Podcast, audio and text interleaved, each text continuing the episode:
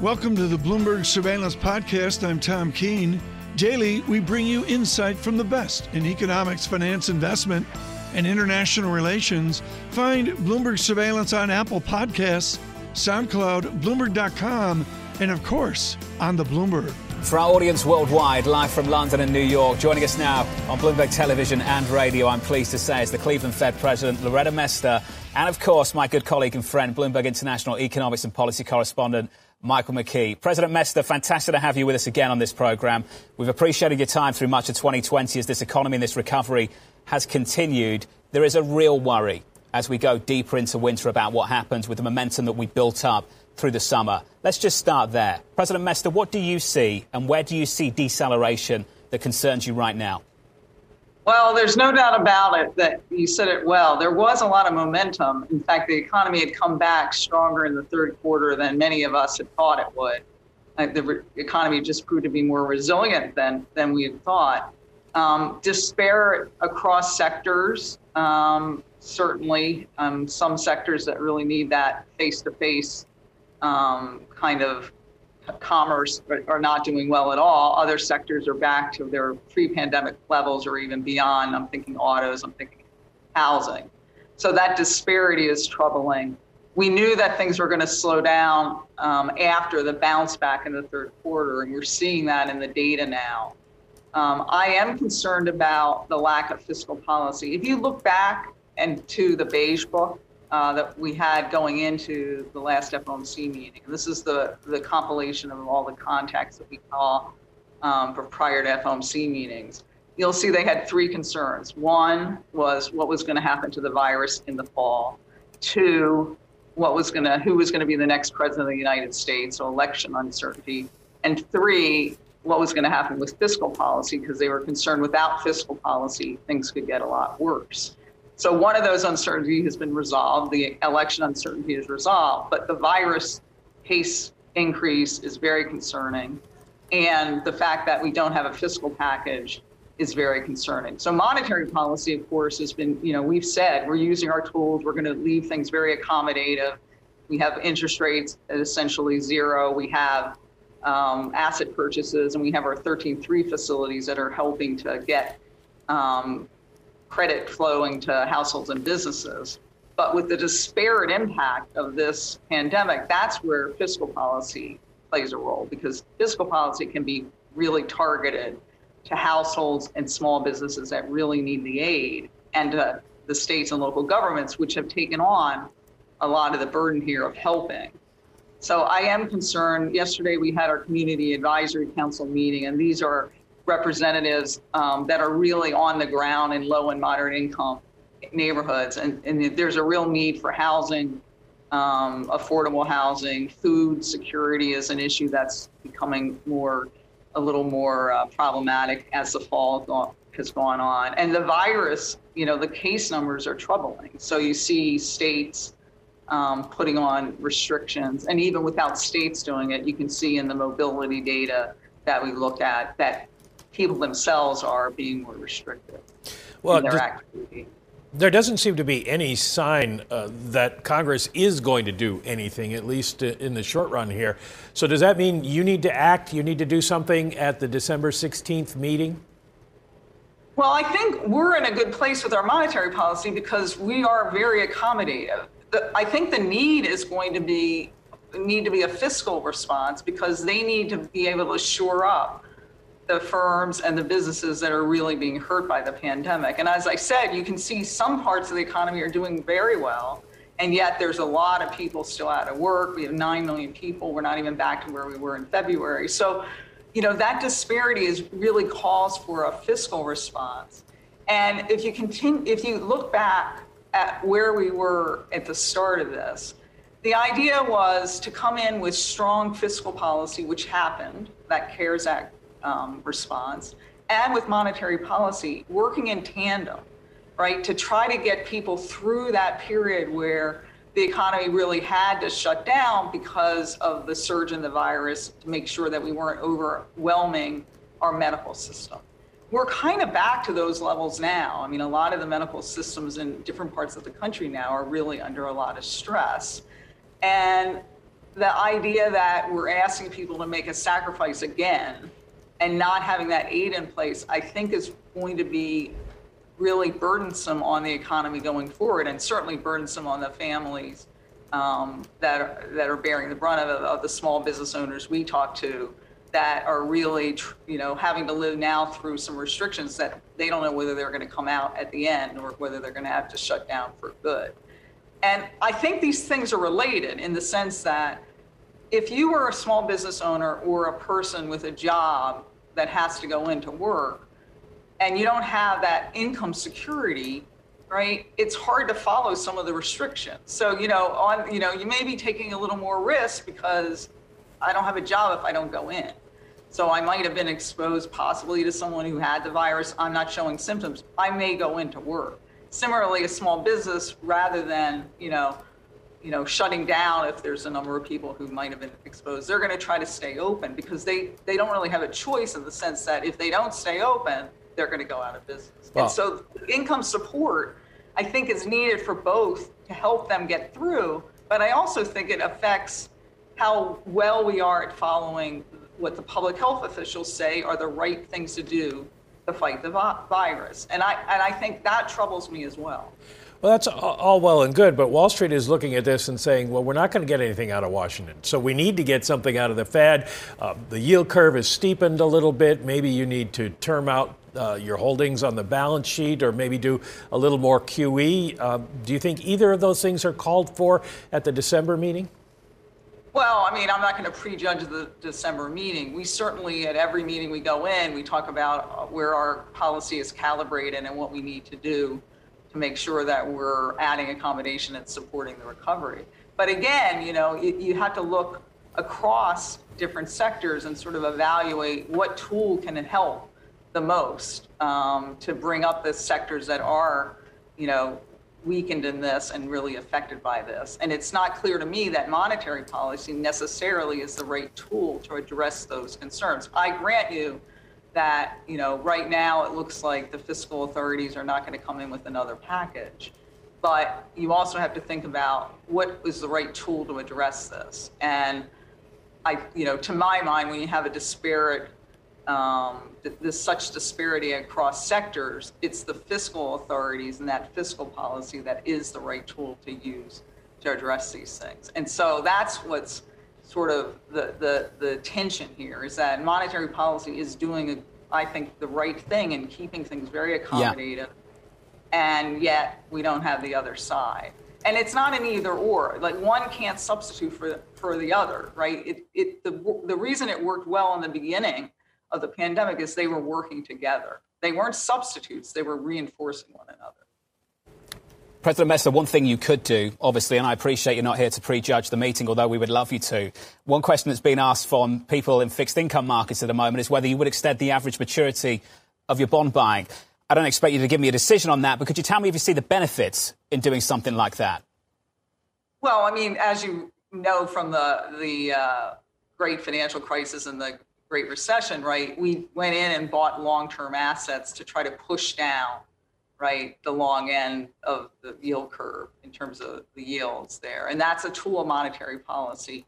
When we started the asset purchases in this environment, it was more about market dysfunction that we were seeing in the treasury market um, and the mortgage-backed security market. So the the actual catalyst um, was about that dysfunction. So we were buying across the curve.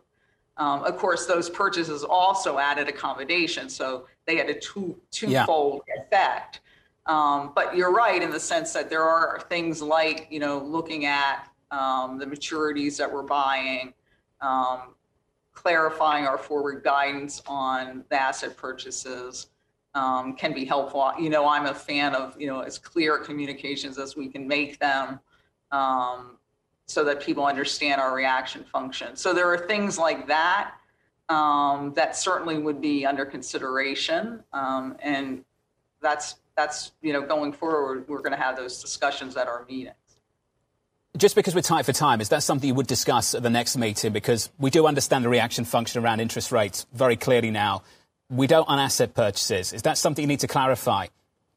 Well, I certainly am always a fan of clarifying our communications. And, uh, you know, at every meeting, we talk about our communications. That's part of what comes out of the meeting, that statement that you see. So that's going to be a fundamental part of any FOMC meeting. And I can't, you know, say what will come out of the meeting, but I do think that it is an important part of how are we communicating our policy to, to the markets and do the American public understand why we're taking the actions we're taking um, and including all our tools.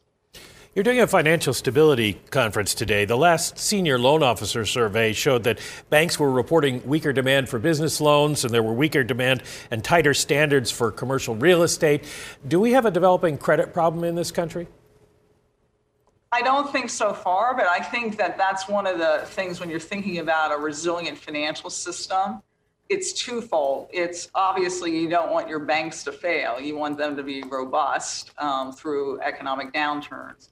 But you also want the banks to be there lending through the downturn. And as you know, we took some actions um, in, early in the pandemic to try to ensure that the banks were there um, and able to lend um, to their to their customers and, and to households and, and businesses. So those are those actions were taken to ensure that credit could flow and that the banking system was an important way of getting that credit flowing. So, you know, they're going to be looking, of course, at credit risk. And so far, what's been, I think, another strength of this economy is that losses and credit losses have not shown up at the banks um, as much as they might have. And so that's a positive in this economy is that we don't see the kinds of things that we might have expected to see, um, given the shock and the deep shock the pandemic was. But we want to make sure that the financial system stays robust and resilient so that lending can continue yeah. to go.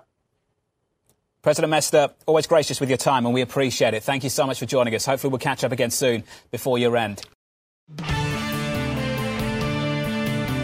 With us now with immediate and essential labor perspective, Patrick Foye, MTA Chairman and Chief Executive Officer. Pat, I think you're lying to me. I'm going to cut to the chase. In no way do I think you're only going to cut 9,300 or 9,400 employees. What's the real number out six months if you don't get support from the federal government? Well, Tom, uh, 9,300 is the number of operating personnel that would be cut. We would obviously cut uh, headquarters. Uh, headquarters uh, staffing is down 20% from 2019. Uh, there's more to cut there. Those people aren't involved in uh, delivery of services, but we will be cutting. We, have taken $2.8 billion out of the MTA's cost structure over the last couple of years. I would expect in 2021 uh, apart from the service reductions, will take uh, seven to eight hundred million dollars additionally. We're going to be constantly cutting uh, and, and, reducing our costs uh, because that's the that's the right thing to do. And the service reductions are on top of that. And the service reductions are staggering. Will affect every New Yorker, every one of our employees. And, and the Rudin Center at NYU says it'll cost the region up 450,000 jobs and destroy about sixty-five right. billion of regional GDP. Pat, what's so important here is the conflation of variable and fixed costs. And you've got all sorts of realities, including complexity, including union relationships, etc. What do we most get wrong about the fixedness of your variable costs? Excellent question, Tom. And I'll distinguish between subways and buses, right?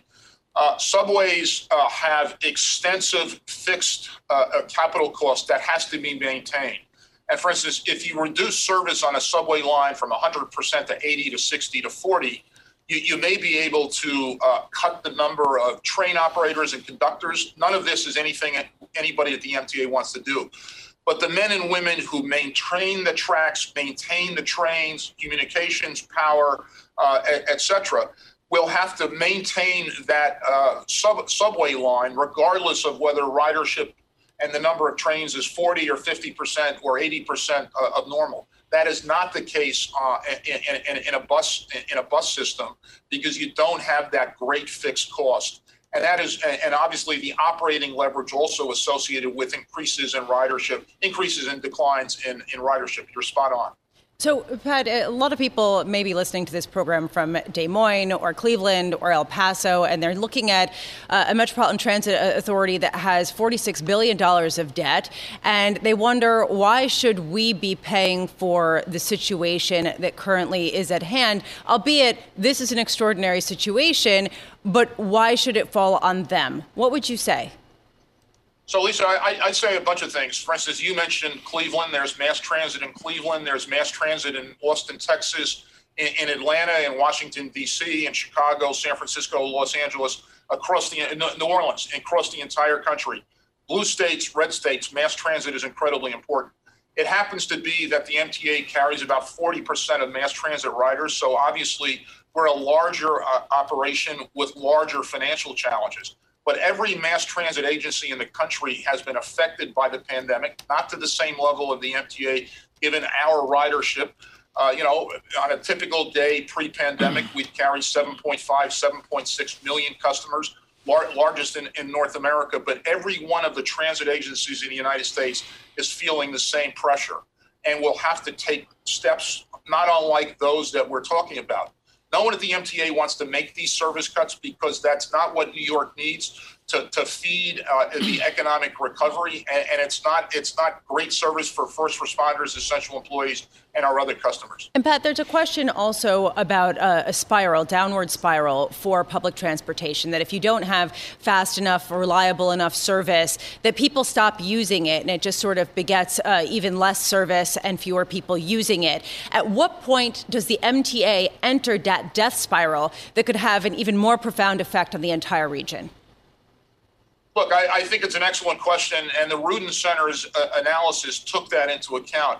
But you're right, Lisa. If we have to increase, for instance, headways, the time between subways and buses on weekends, to say 15 or, or 20 minutes, a lot of New Yorkers are going to determine that to get to the to the job, to school, to a medical appointment, or whatever they're doing, that it doesn't work for them any longer, and it does it does feed on its success. Its success success in mass transit and growth in mass transit increases ridership. Cutting it back also will cause some of our customers to say, you know what, it's not worth it. We won't get their revenue, we won't get their service, and that's just a terrible place for any transit agency to be. Pat Foye, I would assume in your esteemed career, you've seen the death of New York City somewhere between three and five times. You know, and, and folks, I think a lot of people that know me know I was screaming after 9 11 that New York City would not die. I believe a mayor of New York had a little bit to do with that thought. Pat Foye, everybody's moving to the suburbs. What do you say to them? Well, look, not everybody's moving to the, uh, the suburbs, Tom, but here's what I'd say cities like New York and London and Bombay, Mumbai, and others have survived, have gone through pandemics in the past. Obviously, the 1918, 19, 19 flu in the United States, which obviously had a significant impact on uh, on New York City. The, the the movement to urbanization across the entire globe is a global phenomenon uh, the uh, rise of cities as uh, centers of talent and intellectual capital. New York City will be back. I'm bullish on New York City. This is a particularly tough time. 2020 and 2021 are going to be tough years.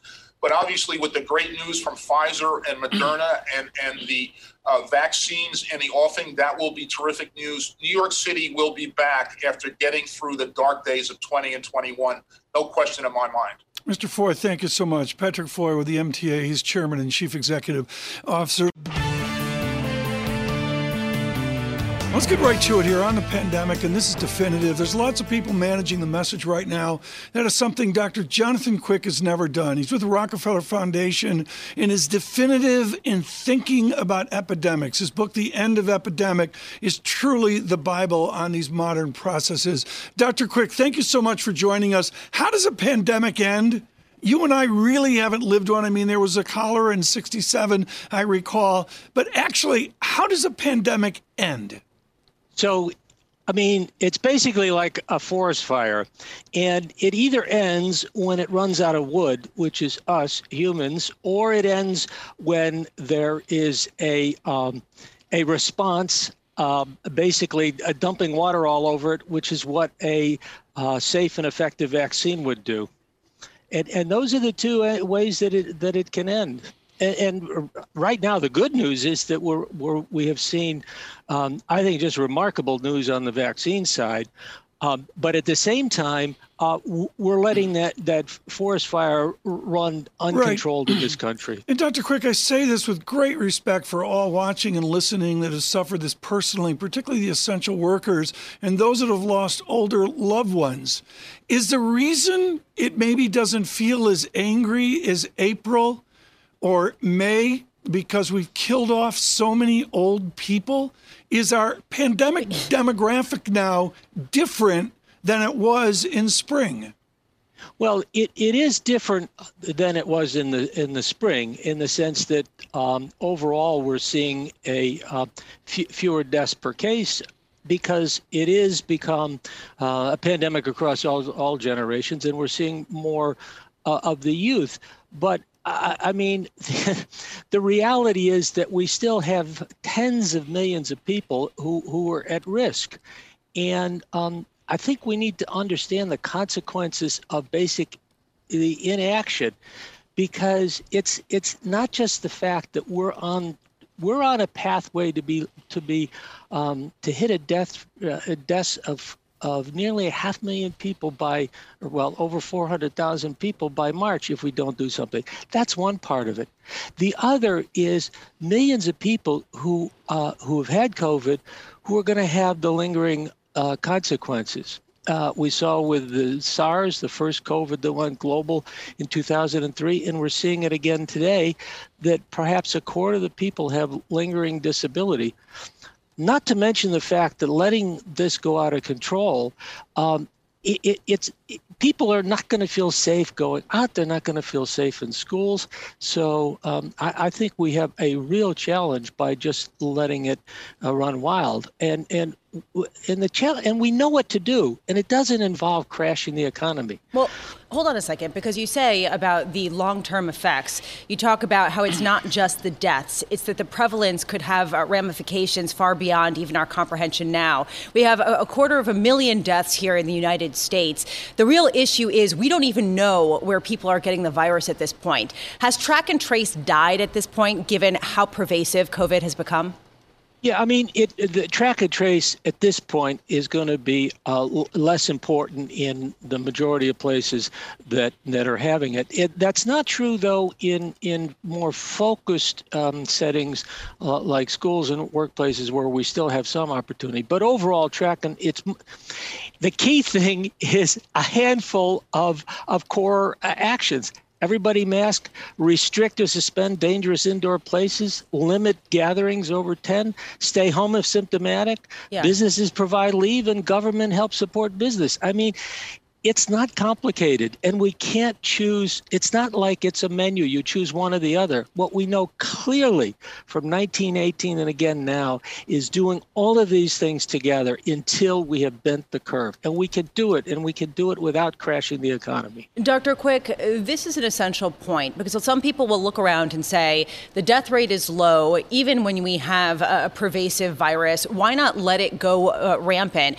Why shut down my social life? Why increase the incidence is of, uh, of depression and the widening gap and inequality and a whole host of other uh, issues. What would you say to those people about some of the restrictions that have been coming out, basically saying these are harming us more than helping us? So I, I think the, the thing is to be focus with our with our restrictions and and recognize that yes there is going to be some some uh, short-term individual sacrifice um, but it's going to be it's going to pay off for the long-term collective welfare because we're only accelerating. I mean, when you when you're getting up to um, to death rates of of um, uh, collect uh, cumulative death rates of 400,000, but w- w- it's the total effect of that on society. So it's really um, taking a short term uh, sacrifice for the collective long term benefit. And really it, concerning I mean, numbers, Doctor. We've got to leave it there, unfortunately. Appreciate your time, sir. Thank you. Dr. Jonathan okay. Quick there of the Rockefeller Foundation. We appreciate your time and look forward to getting you back soon.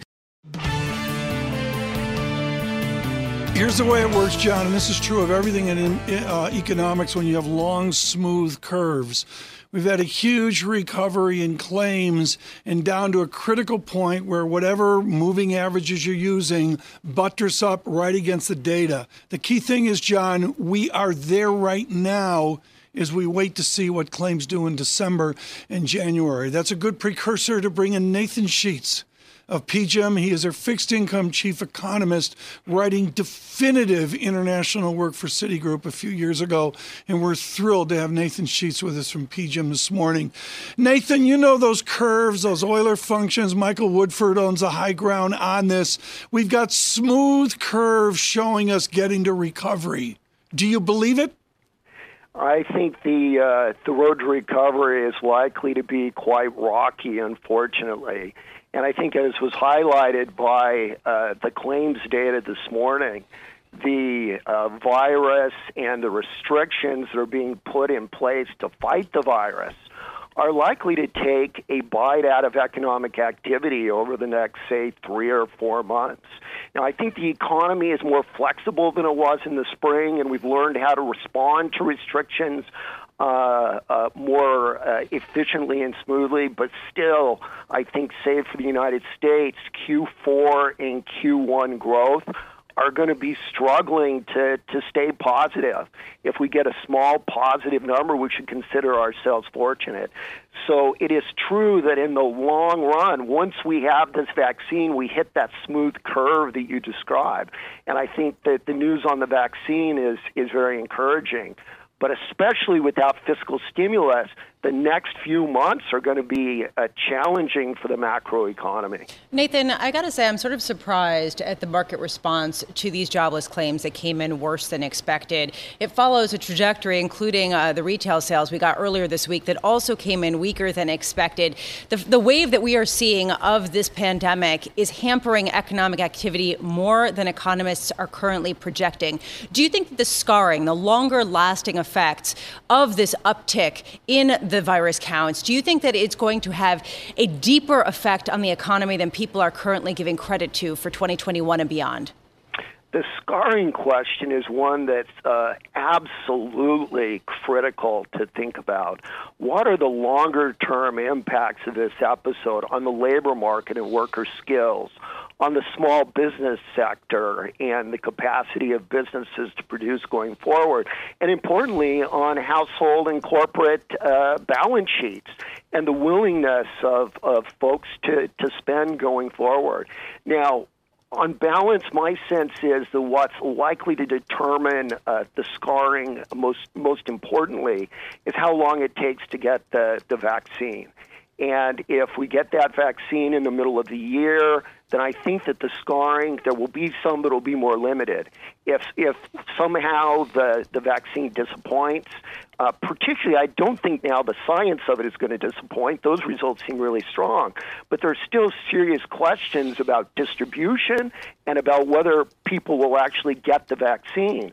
So if the vaccine doesn't do what we expect, then uh, I think the recovery will be much slower and the scarring is likely uh, to be more intense. And Nathan, so many of us were so wrong about how quickly the US economy would bounce back, and it's bounced back really quickly. How do you model the second shock, though? When an economy goes through one shock, like the one we got back in March through April into May, how do you model the second shock when it begins to bubble away again before our very own eyes going deeper into winter? One of the critical aspects of allowing the economy to absorb the first shock as successfully uh, as it has was the powerful fiscal stimulus that Congress approved. And I think going through this uh, second shock, this second uh, uh phase of intense restrictions, what, with what seems to be essentially no fiscal stimulus, and as you were discussing, some of the uh, other key safety net measures like the renters moratorium rolling off the end of the year, uh, if that's where we are, I think the economy is likely to be uh, more exposed. Now, on the other hand, uh, as I said, I think that, that, that we're learning how to deal with this situation and we're learning yeah. how to respond to lockdowns more more efficiently than we were before. And so it's a competing dynamic, but without stimulus and without Congress acting on some of these safety net measures, it's going to be a rough ride into the vaccine. Nathan, many people agree with you. Let me tell you that. Nathan Sheets of PGIM. Thanks for listening to the Bloomberg Surveillance Podcast. Subscribe and listen to interviews on Apple Podcasts, SoundCloud, or whichever podcast platform you prefer. I'm on Twitter at Tom Keene. Before the podcast, you can always catch us worldwide on Bloomberg Radio.